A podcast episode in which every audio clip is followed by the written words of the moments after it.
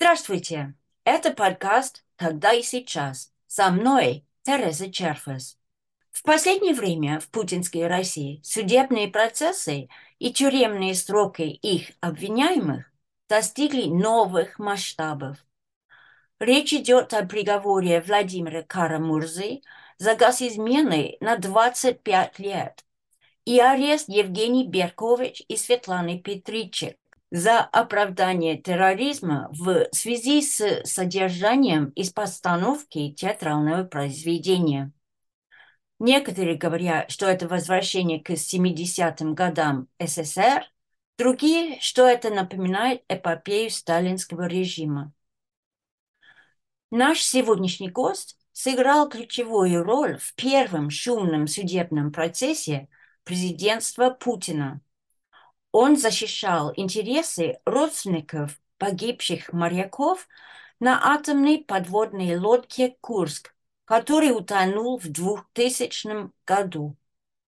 Мы пригласили его поделиться с нами конкретно своим опытом в связи с делом Курска, а дальше, как адвокат с большим стажем, о его наблюдениях и размышлениях о российской правовой системе – и о целях и практике юриспруденции в путинской России. Добро пожаловать, Борис Абрамович. Очень приятно. Спасибо, что вы согласились с нами сегодня поговорить. Я читала, что у вас с ранних лет был особый страсть к морю, и все с ним связано. Это именно вот этот интерес вас толкнуло действовать в защиту родственников погибших моряков Курска? Ну, Вы же без гонорара даже их защищали. Больше того, я в это дело вложил несколько сот тысяч э, долларов, потому что э, пришлось оплачивать услуги зарубежных экспертов. Дело в том, что я родился в эвакуации в Кирове, а вся моя семья, начиная э, с петровских времен, живет в Санкт-Петербурге, ну, в Ленинграде тогда. И э, я все детство провел в школе, э, ну, с, э, провел в Питере. И это мой родной город, Санкт-Петербург. Сами понимаете, что это город морской. И э, я с детства мечтал о флоте. Я пытался поступить в Нахимовское училище, но меня не взяли, потому что у меня и отец, и дед были репрессированы. Потом я пытался поступить э, в училище Фрунзе, но меня не взяли, потому что у меня к этому времени э, была травма глаза. И э, судьба сложилась так, что в 17 лет я остался без родителей, с двумя сестрами на руках, и мне пришлось идти работать. И в конце концов, когда мне исполнилось 18 лет, меня взяли на работу э, в уголовный розыск. И я 20 лет проработал в уголовном розыске. Из них первые 6 лет э, в Ленинграде. Я занимался раскрытием краж художественных ценностей из Эрмитажа, из Русского музея, из музея квартиры Пушкина – Потом э, я перевелся на Чукотку, пять лет я на Чукотке проработал, и 9 лет в Магадане. И когда я выслужил 20 лет календарных, ну, 20 лет отслужил, а э, в Магадане считается год за два, угу. потому что это крайний север. Да. И в 38 лет я ушел в адвокатуру. И с, э, с 82 э, года по 83 я год проработал в Магаданской областной коллегии адвокатов, откуда меня исключили из этой коллегии. Притом вопрос о моем исключении рассматривался на э, бюро Магаданского обкома КПСС. Значит, дело в том, что работая оперативным работником, я каждое уголовное дело – видел его подноготную. И в свое время, в советское время, в том же, в том же Магадане, в Магаданской области, был лимит не больше двух оправдательных приговоров в год. А у меня в течение первого года у одного адвоката было 9 оправдательных приговоров. И э, у меня были случаи, когда судьи рассматривали на бюро горкома партии требуя и задавали вопрос, как получается так, что э, вы выносите оправдательный приговор. И судья, там участник войны такой был Петр Иван Чуликов, э, ну, его уже, видимо, нет в живых, э, он э, сказал, а вы попробуйте посидеть в суде с этим волкодавом, с, с адвокатом, который... Э, у меня выхода не было, кроме как оправдать.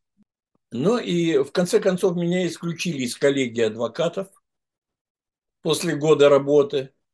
Я год добивался, и через год э, Верховный суд э, принял постановление о том, что меня исключили незаконно. И меня восстановили в коллегии адвокатов. Я проработал еще 8 месяцев, меня исключили вторично. После этого э, я 5 лет проработал в Институте биологических проблем Севера – я занимался проблемами экологии. Для вас все эти интересы совпали, когда да, вы... конечно, вы... конечно. Дело в том, что я еще до, до Курска я защищал военных моряков. Я представлял интересы российской общины Севастополя в украинском суде против прокуратуры Генеральной Украины и выиграл дело по э, законам Украины у Генеральной прокуратуры Украины. А Поэтому... Аврамович, когда вы впервые услышали о судьбе Курска, и какие ну, были ваши реакции? О судьбе Курска я слышал с самого начала по телевидению, как только это произошло. Конечно, как и большинство, наверное, граждан России, я от телевидения не отходил и надеялся, что моряков могут спасти. Потом, через примерно полтора года, ко мне обратился капитан первого ранга Курдин, Игорь Курдин, который э, председатель э, клуба моряков-подводников в Санкт-Петербурге. К нему обратились родственники, там было человек 12, которые искали адвоката. И он ко мне обратился. Я приехал в Санкт-Петербург, встретился с родственниками, и в конце концов получилось так, что я представлял интересы 55 семей погибших на Курске. Я получил доступ к уголовному делу, изучил уголовное дело с двумя помощниками своими и э, написал ходатайство о том, что расследование проведено с ошибками и предложил возобновить расследование. Мне отказали, и э, был суд, который тоже отказал. Короче, э, результата я так и не добился. А что вы узнали об аварии при работе в этом деле, которое не провозгласилось раньше? Дело вот в чем, что э, уголовно, уголовное дело было расследовано очень хорошо. И возглавлял следствие, э, он тогда был полковник э, Артур Егиев. Очень качественно было проведено расследование.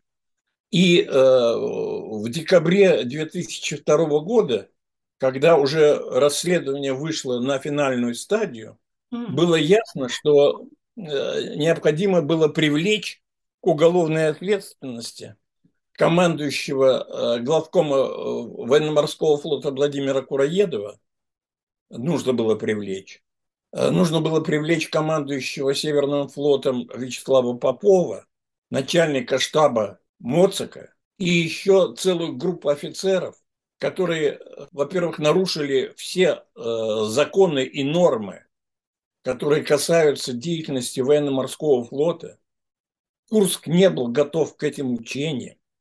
Экипаж не был подготовлен к стрельбе этой перекисно-водородной торпеды. Я полностью был согласен с, со следствием в том, что произошло на Курске.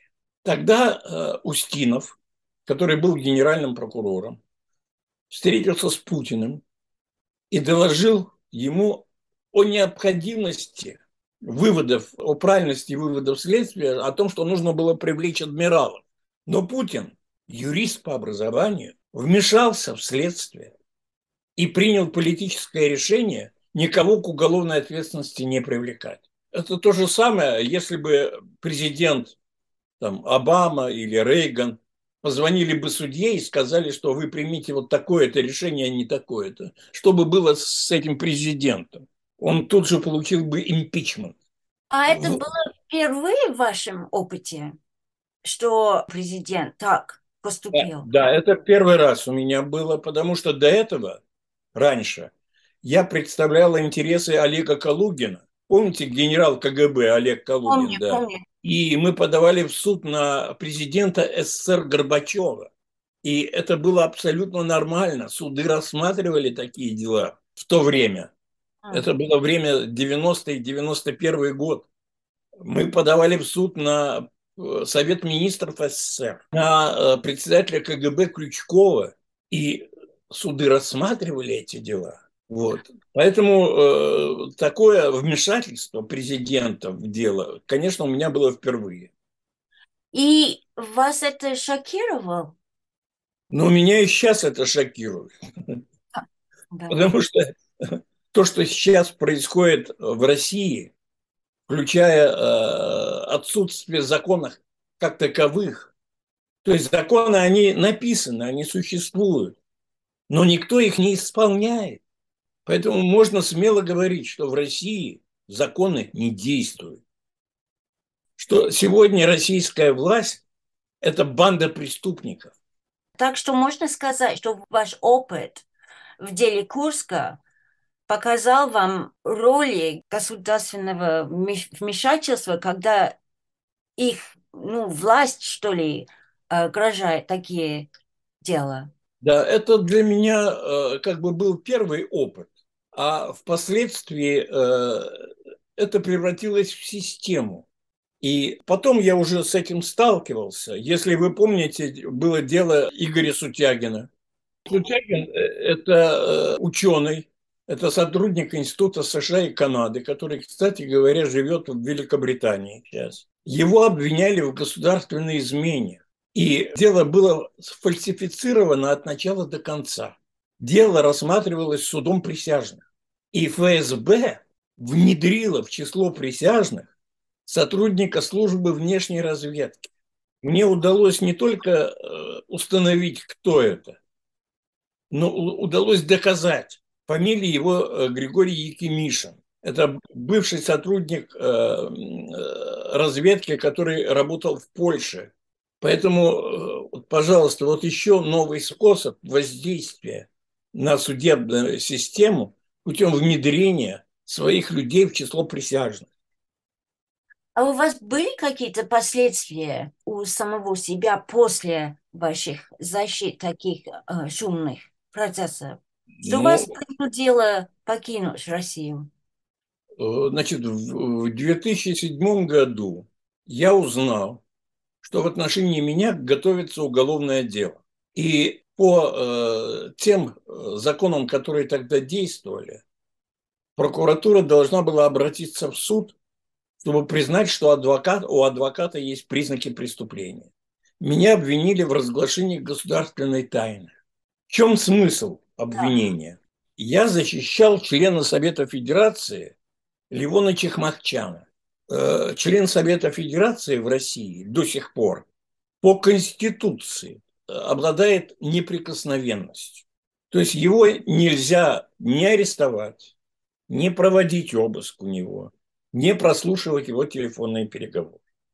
Вместе с тем я заполучил документ с грифом «секретно», где указывалось, что Чехмахчана ФСБ незаконно прослушивал.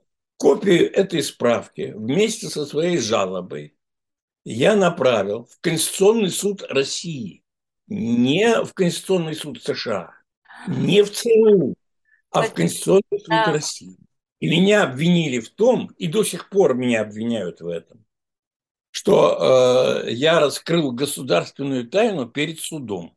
Когда э, я получал политическое убежище в США, сотрудник миграционной службы была э, девушка лет 30, мексиканка по внешнему виду и по акценту. Она прочитала мое дело и тут же сказала, вы получите политическое убежище. Это было через месяц после того, как я обратился к властям Соединенных Штатов. То есть настолько очевидно, то я э, никогда не занимался политикой.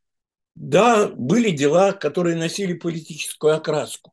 Было еще одно дело. Дело об убийстве банкира российского Ивана Кивелиди. Его отравили боевым отравляющим веществом, которое впоследствии назвали «новичок». Это было тогда? Это было в 1995 году. Да, это как у Скрипалей было. Да, только у Скрипалей это было намного позднее. Я, я понимаю, но то, что это э, употреблялось так давно. Да, значит, э, дело в том, что э, тогда были э, другие мотивы. Тогда не было мотивов политических. Хотя они, может быть, и были, но это косвенно. Э, но дело в том, что к отравлению Кивелиди причастны были сотрудники ФСБ. И, кстати говоря, э, если вас это интересует, то у меня есть глава в моей новой книге, которая еще не вышла, которая касается как раз вот э, этого дела об отравлении Кивелиди. И я защищал человека, который никакого отношения к отравлению не имел. И опасность того, что я буду разоблачать публично сотрудников ФСБ, которые совершили это преступление, как раз в это время на меня и возбудили уголовное дело. И мне пришлось э, бежать из России через э, Украину и сначала в Европу, а потом в Америку. Это была попытка вас как бы замалкивать. Да, дело в том, что я не думаю, они не хотели со мной связываться. Меня долго не арестовывали, например. Меня очень долго не объявляли в розыск. А когда объявили в розыск, то розыск фактически не велся. Потому что я ни одного дня не скрывал место своего нахождения. То есть меня искать не надо было. Но, тем не менее, до сих пор я нахожусь в международном розыске. Вы, конечно, изучали историю юриспруденции в России. Было время, на ваш взгляд, когда правовая система была наиболее независимой от властей? Были ли времена, когда такие понятия, как равноправие человека перед законом, независимость судов и защищенность прав человека законом имели место в России? Было какой-то золотой век? Был золотой век.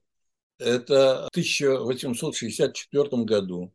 При э, Александру II при Александре II, да, была проведена судебная реформа. Значит, до этого института адвокатуры как таковой не существовало. А здесь она появляется. Появляется независимый суд.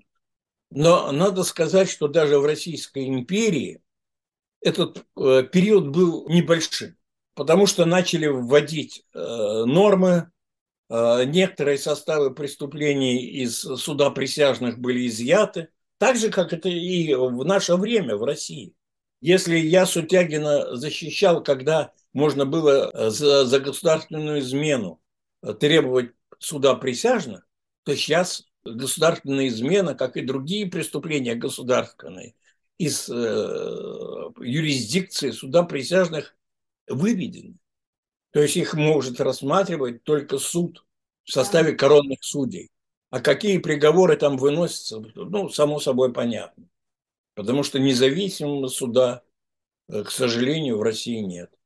А сегодня как бы как вы бы характеризовали отношение властей к судьям и их отношению с властью в нынешней России? Почему разделение властей не сработало в России, как вы думаете? Ну, не сработало, потому что в России э, диктатура. И э, в настоящее время суд, как институт, является э, по существу департаментом администрации президента. Я должен сказать, что это касается, конечно, не всех судов и не всех судей, потому что огромное количество общеуголовных дел, гражданских дел, арбитражных дел, которые рассматриваются по закону и по справедливости – и судьи выносят законные решения. И таких судей немало в России. Но, тем не менее, есть определенная категория судей, которые специально посажены на дела, которые имеют политическую окраску. И таких судей э, в том же э, Московском городском суде это бывшая председатель суда Егорова, это Марина Комарова, которая рассматривала целый ряд политических дел. Поэтому в этом как бы удивительного ничего нет. Я скажу, что в России есть писанные законы. Можно к ним по-разному относиться. Есть законы с большими недостатками, с большими издержками. Но дело в том, что по заказным делам, по политическим делам, там, где идет о захвате имущества чужого, там работают не писанные законы Российской Федерации, а там работают бандитские понятия. Есть предпосылок сравнить судебные решения при Путине со сталинской расправой в судебных процессах. Почему им обоим нужен этот фантазм, как будто бы все по закону, когда закона нет? Для чего им это нужно? Ну, э, им нужно в первую очередь для того, чтобы удержать власть. Что, закон? Когда его нет? Нет, э, я имею в виду э, неисполнение закона. И вот эта система, которая сложилась, и судебная система, и полицейская система, и работа спецслужб, она направлена с одной целью – сохранить власть Путина и олигархов. Вот это единственная цель. Других целей нет. Вы, наверное, были в курсе до эм, э, вторжения в Украину, когда э, закрыли и преследовали различные неправительственные организации, как, например, Мемориал и другие. Зачем это надо было Путина? И задним умом, умом, как вы понимаете его политику в этом отношении, что были такие преследования, закрытия за все эти неправительственные организации? Ну, э, во-первых, введен такой институт в российское право, как иноагенты. Это средство подавления инакомыслия. Так или иначе, тот же мемориал и другие организации, которые сейчас признаны иноагентами, и, э, по-моему, где-то около 500 человек уже признаны иноагентами – это люди, которые имеют собственное мнение на ту ситуацию, которая происходит в России. И дабы не дать им возможности свободно высказывать свое мнение, и существует вот этот институт подавления. Вас удивили э, приговор в адрес Владимира Карамурзы? Как вы это оцениваете? Зачем это нужно было столько режиму? Ну, во-первых, я знаю Карамурзу хорошо, Володю. Мы с ним встречались и обсуждали ситуации в Соединенных Штатах Америки, вместе, когда были там. Честнейший человек, порядочный человек очень. И э, принципиальный противник путинской власти. Он не испугался явиться по существу сам в тюремную камеру. И вот этот срок 25 лет, это для того, чтобы запугать других Конечно, он 25 лет сидеть не будет, потому что путинской власти, я думаю, в ближайшее время придет конец. И это связано с э, беспримерным подвигом украинского народа. То, что Россия потерпела поражение, это понятно уже сейчас. Но я думаю, что в ближайшее время она будет просто разгромлена. И Путин потеряет свою власть. А вместе него кто будет? Э, я думаю, что будет какая-то промежуточная команда, которая э, все грехи предыдущего периода свалит на Путина, которая э, примет решение о прекращении войны и выводе войск с территории Украины и э, будет бороться за установление, ну, сначала, я думаю, это будет промежуточный какой-то период, а в конце концов все придет к тому, что в России заработает избирательная система, смена власти. Я абсолютно убежден в этом. Э, конечно, может произойти это и кровавым путем. Я не исключаю возможности распада России, развала России, гражданской войны, но надеюсь, что этого не произойдет. А когда вы услышали о недавнем аресте Евгении Беркович и Светланы Петричек, для вас это был новый этап в судебном процессе при Путине, что Да за нет, нет, оправдание терроризма и театральное дело?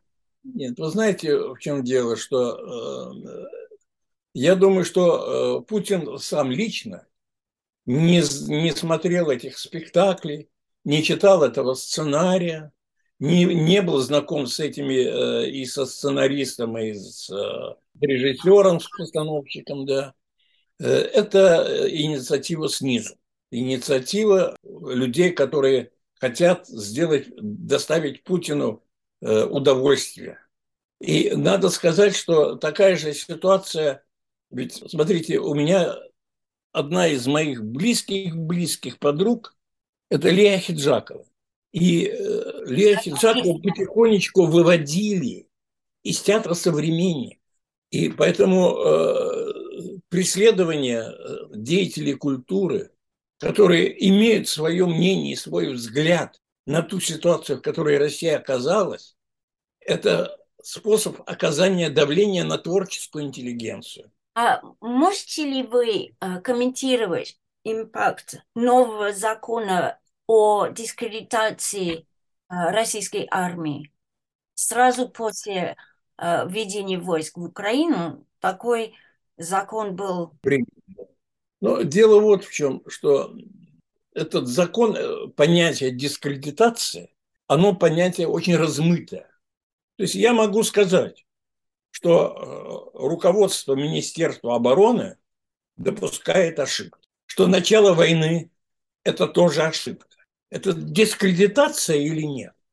Нет понятия, четкого юридического понятия, что такое дискредитация. Потому что любая критика военных, лиц, которые принимают э, решения и политического, и военного характера, любая критика может быть признана как дискриминация. Например, сообщение сведений о количестве погибших. Дискредитация а это, это все, чтобы воспитывать страх у народа? Конечно, это, э, э, это одна из тех мер, которые препятствуют поступлению информации для населения о том, что действительно происходит на Украине. Это первая и главная задача. Это запугивание. Конечно, это чтобы у людей возникло чувство страха. Как вы думаете, какое будущее есть для российских юристов и тех, кто практикует юриспруденцию в России? Ну, вы знаете, с моей точки зрения, по большинству дел, по политическим делам, участие адвокатов – это некая декорация, на фоне которой проходит вот этот судебный процесс. То есть это видимость э, законности. На самом деле э, с мнением адвоката никто не считается. И зачастую у адвокатов появляется желание, что ну, не участвовать в этом во всем. Но с другой стороны, люди, которые попадают на скамью подсудимых, они должны иметь поддержку, и юридическую поддержку, и моральную поддержку. И независимо от того, что э, суд будет неправый, и приговор заранее известен, людей нужно, людям нужно помогать, их нужно поддерживать. Кроме того, э, адвокаты – это единственное средство, чтобы держать контакт э, человека, который находится в камере, с его знакомыми, друзьями, с обществом, журналистами. Поэтому вы, можно сказать, приветствуете роль таких адвокатов, которые, несмотря на что, я вам скажу, что э, для адвокатов риск оказаться э, на скамье подсудимых вместе со своими подзащитными очень велик, потому что они вынуждены, защищая своих клиентов, говорить те же самые слова, которые говорят их клиенты. Если человек говорит вместо спецоперации, что это война, то адвокаты выступают, если бы я выступал по такому делу, я бы всегда говорил, что, ребята, какая спецоперация? Во-первых, задействованы вооруженные силы. Во-вторых, задействованы э, все виды вооруженных сил. Дальше. Э, участвует большое количество военнослужащих и с той, и с другой стороны. Идет захват территории. Это не спецоперация. Это тебе не Бен, Бен Ладен убить или выкрасть. Там была спецоперация. Это не спецоперация. Адвокат в данном случае очень сильно рискует. И я вам должен сказать, что вот давление на адвокатов сейчас идет совершенно беспрецедентно. Что э, некоторые адвокаты, некоторых адвокатов объявляют иноагентом. Вот меня бы точно объявили иноагентом. Потому что я одновременно с защитой российских граждан защищал и граждан других стран. И защищал э, российских граждан за рубежом. И оплата была в той валюте, в которой э, люди могли платить. Дальше. У нас э, многие адвокаты лишаются статуса. Сейчас стоит вопрос об Илье Новикове. По-моему, я не знаю, лишили его статуса или нет. Юрий Новолоцкий из Питера, прекрасный адвокат совершенно. Дмитрий Талант, Талантов сидит в тюрьме, адвокат, за свою позицию по уголовному делу. Тем не менее, вы считаете достаточно оптимистично, что придет время, когда все это... Э, это закончится. Я не знаю, что мне удастся ли это дожить до этого момента. Сколько это будет продолжаться, я не знаю. Я уже старый человек и э, не могу сказать, чтобы я был очень здоров. Но я надеюсь, что во всяком случае молодые люди, вы, например, доживете до этого момента, вам доведется увидеть. Большое-большое вам спасибо. Это было очень ценный и очень засыщенный разговор, и я вам очень признательна.